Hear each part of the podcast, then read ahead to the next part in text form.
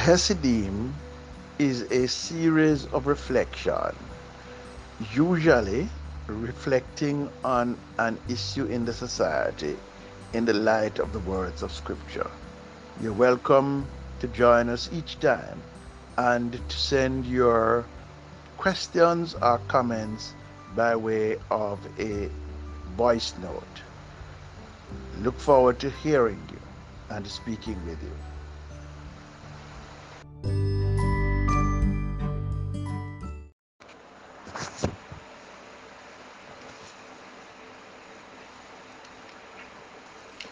October is Mental Health Month, and I think it is a useful thing to focus on an under researched area of mental health disorders, much misunderstood and stigmatized brain hmm. seizures called epilepsy.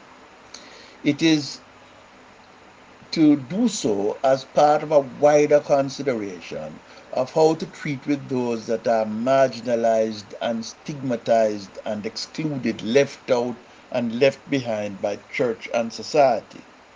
I have chosen for my text Mark 9, verses 14 and following. This is the story of Jesus' healing the son with seizures brought by his father to Jesus' disciples. People with epilepsy are at increased risk of suffering anxiety, depression, low self esteem, and from the stigma associated with epilepsy. This conversation will not attempt to diagnose the causes and itemize the cures for epilepsy, but rather to focus on the ministries that may be developed in response to the hmm. issues of anxiety, depression, self esteem, and stigma faced by those with seizure and to consider their families in terms of the heightened psychosocial and emotional issues that may arise with the disorder of the brain that causes seizures. All three synoptic gospels, Matthew, Mark, and Luke, give an account of this miracle, but Mark provides the most hmm. intricate details. One gets the clear impression that Mark was there and saw this when it first happened, and that it left a lasting impression on him. The boy looked so much like a corpse that many said he's dead, are the unmistakable words of an eyewitness. Mark also conveys the emotions with which Jesus spoke. If you can, in response to the guarded statement from the epileptic boy's father, in coming to terms with the presence of this disorder in our midst, and in our attempt to take people with seizures out of the shadow by a ministry of grace, the text offers us some insights about our rules of engagement, of which I offer the following three. The first is that ministries like the grace of bringing people out of the shadow with brain disorder, that is epilepsy, whether mild or severe, tonic clonic, are performed by those who have been to the mountaintop.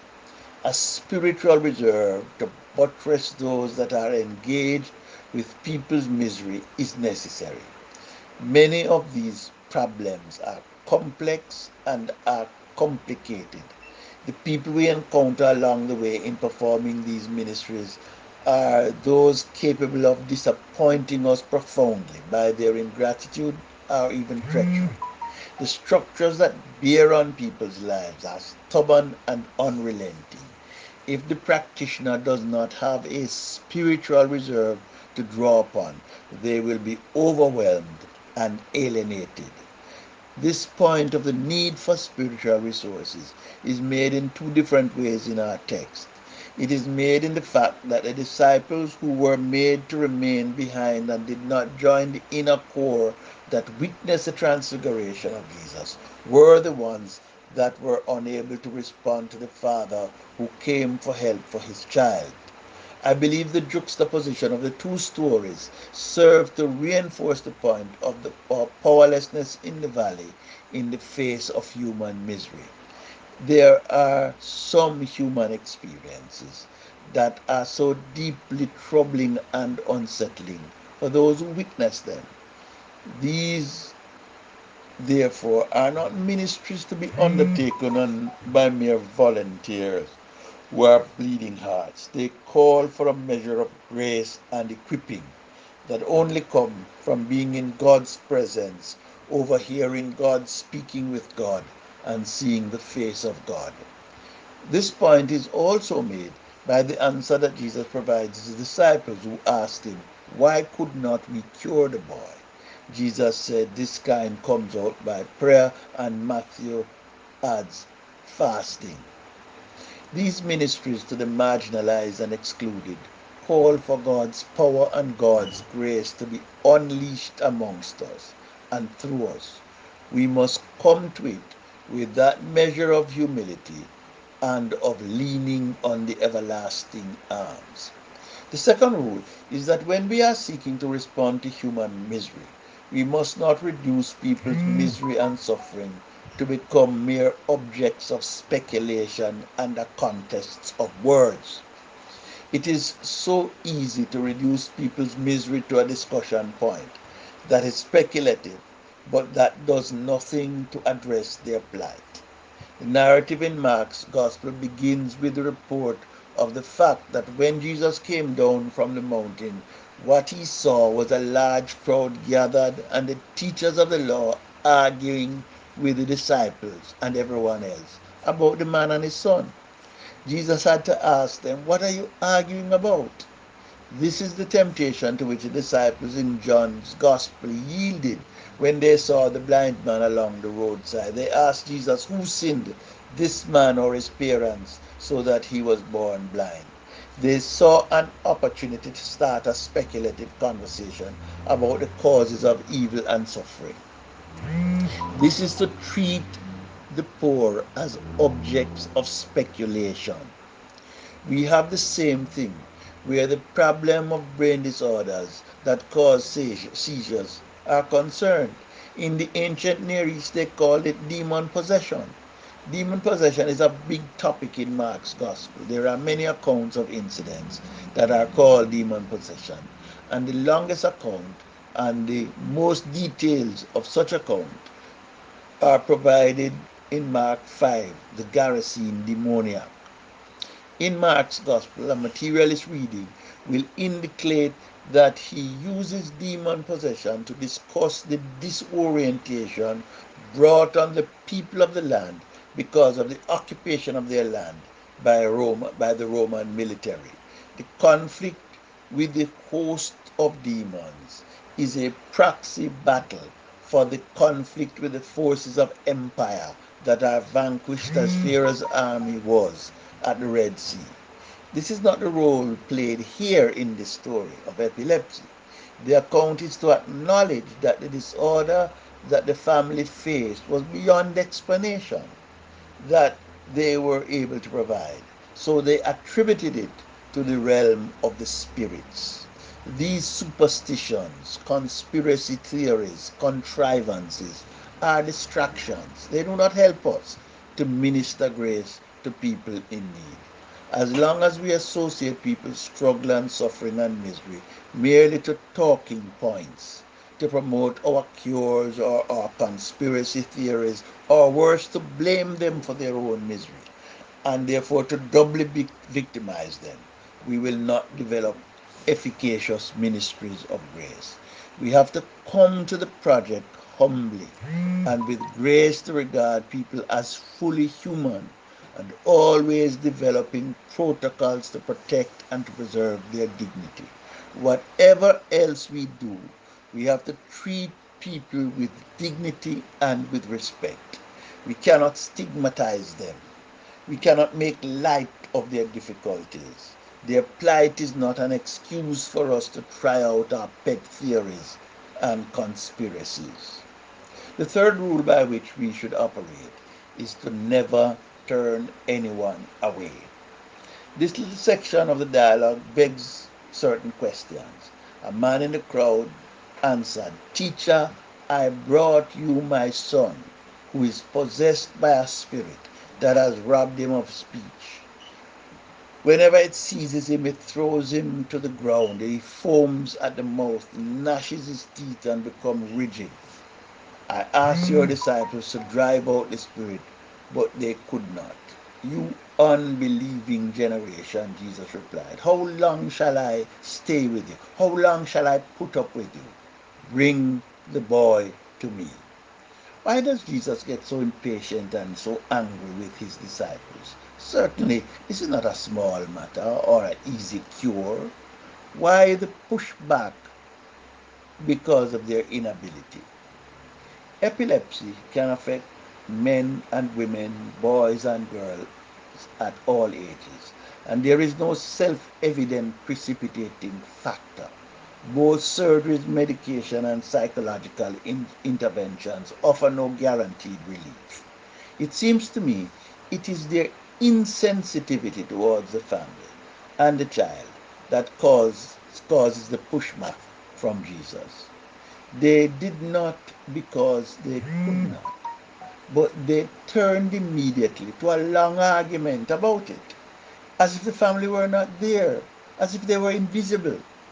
Their insensitivity resulted, therefore, in their indifference towards the suffering. The urgency was gone, and they became deeply engrossed in their arguments. Sometimes it is not the cure we offer that make the difference to people, but it is the solidarity, it is the compassion, it is the time we take to make them know that they matter to us that makes all the difference in the world to them. But it is what Jesus says that matter, him, matter to him. It is their lack of faith and belief, their infidelity in that sense. The thing that was the albatross in the ministry of Jesus is the failure of the disciples to understand it and to mm. mature. They just did not quite get it. How long shall I put up with you? Jesus exclaimed while speaking to them in the third person.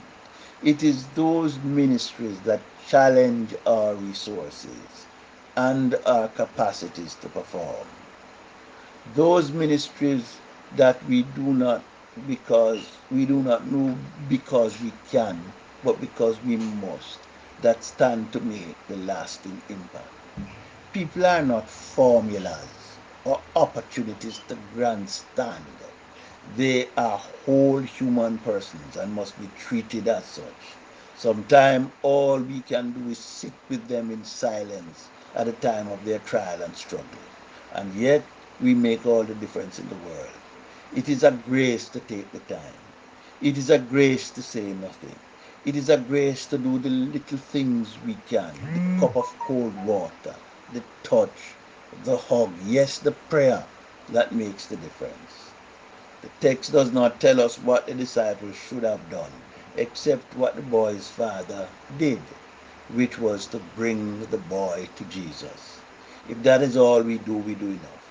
This is what the disciples had seen over and over again in their time with Jesus. How people in their misery came to Jesus, and Jesus made all the difference in the world to them.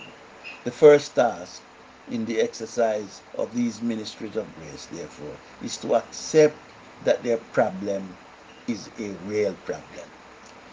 This is what the gospel indicates is part of bringing the boy to Jesus. It is an opportunity to see up close and in person, the extent of the difficulties of the issues involved. In the narrative in the gospel, the problem explodes in the face of Jesus to show its full epidemiology and anatomy. We must not be afraid of it. We have to face it. Others face these realities every day with half the resources that we have. They have to care and they have to try and they have to keep going. They dare not walk away. They dare not hide behind some clever words and fine arguments. C'est la vie. This is life. This is the rough side of the mountain. They face every day or any day. It can strike at any time. And the script is not prepared. It could be the fire, it could be water, it could be sudden death. There is a lot about epilepsy that is unknown. It can affect anyone, any age, any gender. It can be passed on through genes, and it can be that it has nothing to do with family history. Yoga and meditation help, but we are not sure in what way, or if it actually does, or it is merely the mm. placebo effect. What is needed is more data, more research, more attention to people with the problem to develop cures or surgeries or support. Church ministries need to be more data driven. We need to come close to the people and understand their struggles and feel the tack in the heel of their shoes with them. We have to develop these basic ecclesial communities that put us amongst the people so we can see how they live and with what they live. That is what it means to bring God's grace of liberation and transformation to the people. Secondly, we have to keep faith with faith. If you can do anything, have pity on us, is what the Father asks. If you can, ask Jesus in protest. All things are possible if you believe. Lord, I believe. Help thou my unbelief. How many times have we prayed that prayer ourselves when our faith has been tried? This is what is happening to people of color, the black and brown peoples of the world, black and brown bodies in the world, who are always disproportionately affected by COVID, by structures of poverty and injustice, by natural disasters, by these random acts of nature. Like the woman that had the hemorrhage, we have tried everybody and bought every medicine, but instead of getting better, we grow only worse. Help my unbelief. We have to keep on believing. We have to say, like Peter, Lord, to whom shall we go? You alone have the words of eternal life. This faith is the faith in the character and power of God. We have to believe that God will make a way. If we have no faith, life is absurd. If we have faith, it is full of mystery. Faith is faith in people like this father. When seizures are over, and sometimes during the seizures themselves, people have weak muscles, it drains them some lose consciousness. And sometimes, if you have witnessed an episode of seizure, it drains you. You have weak muscle yourself. You, have, you are left in a daze for the sake of fathers like these who are struggling with unbelief, who are on the edge of despair. We have to keep on believing and standing with them and so help their unbelief. We have to keep looking for the therapies and cures. This is why fasting and prayer is to go without just in order to relentlessly search for the medicines or the intervention that can turn the situation around, decreasing the number of seizures, the mm. length and the severity of seizures, and then until at last they are so infrequent that they no longer happen. And as we say in Jamaica, we grow them out. We need the faith in God. We need faith in people. We need the faith to keep trying and keep working. That faith creates option. That faith provides small miracles every day. That faith will overcome the world. Thirdly, efficacious ministries of grace are not over when they are over. There are matters arising. Children make such few appearances in the gospel that it's surprising that three different sets of children make appearances in Mark's Gospel. There is Jairus' daughter, the Syrophoenician woman and her daughter, and there is the father with the epileptic son. Notice that Jesus performs the miracle in a manner that lessens the mm. opportunity for the opportunity of the gathering crowd to treat the boy as a spectacle. He also vanquishes the forces that are mangling the life of the child and does it once for all, never enter him again. The forces that are repeat offenders are many and varied. It is our task to stay with the project of protecting the health and well-being of our children. We must neither be naive nor unwholesome in our approaches, but we must accept the vocation of care and prudence. In the account of Jairus' uh, daughter, Jesus tells the parents, say nothing to anyone about the cure. In other words, do not allow your child to become a public spectacle, a story on a magazine page, something that exploits the children by making them mere memes something to tickle other people's mm. fancy. Finally, there needs to be the development of focus groups to debrief ourselves about the challenges and lessons of ministry. This is reflection on engagement. So there is reflection, engagement, and reflection on engagement as the pattern of ministry and theologizing. After the ministry is the session with Jesus to benefit from the experience and draw lessons about the nature of the challenge and to do the needed self correction. This is how we advance the cure and the empowering of people. We have to build the capacity and the competence, the consciousness and the sensitivity, the protocols and the techniques that are most effective to supplying grace and faith in the face of human misery. Only so will we bring the marginalized and stigmatized out of the shadows. Mm. May God grant us then, as we pray, the facility to welcome those like this boy's father who bring their children to Jesus out of the shadow and the edge of death. We pray his prayer today that all those who have their big moments and their challenging moments may say, Lord, I believe, help thou my unbelief. Those who doubt themselves and doubt their faith. May we see our prayers answered and our children stand on their feet. Amen.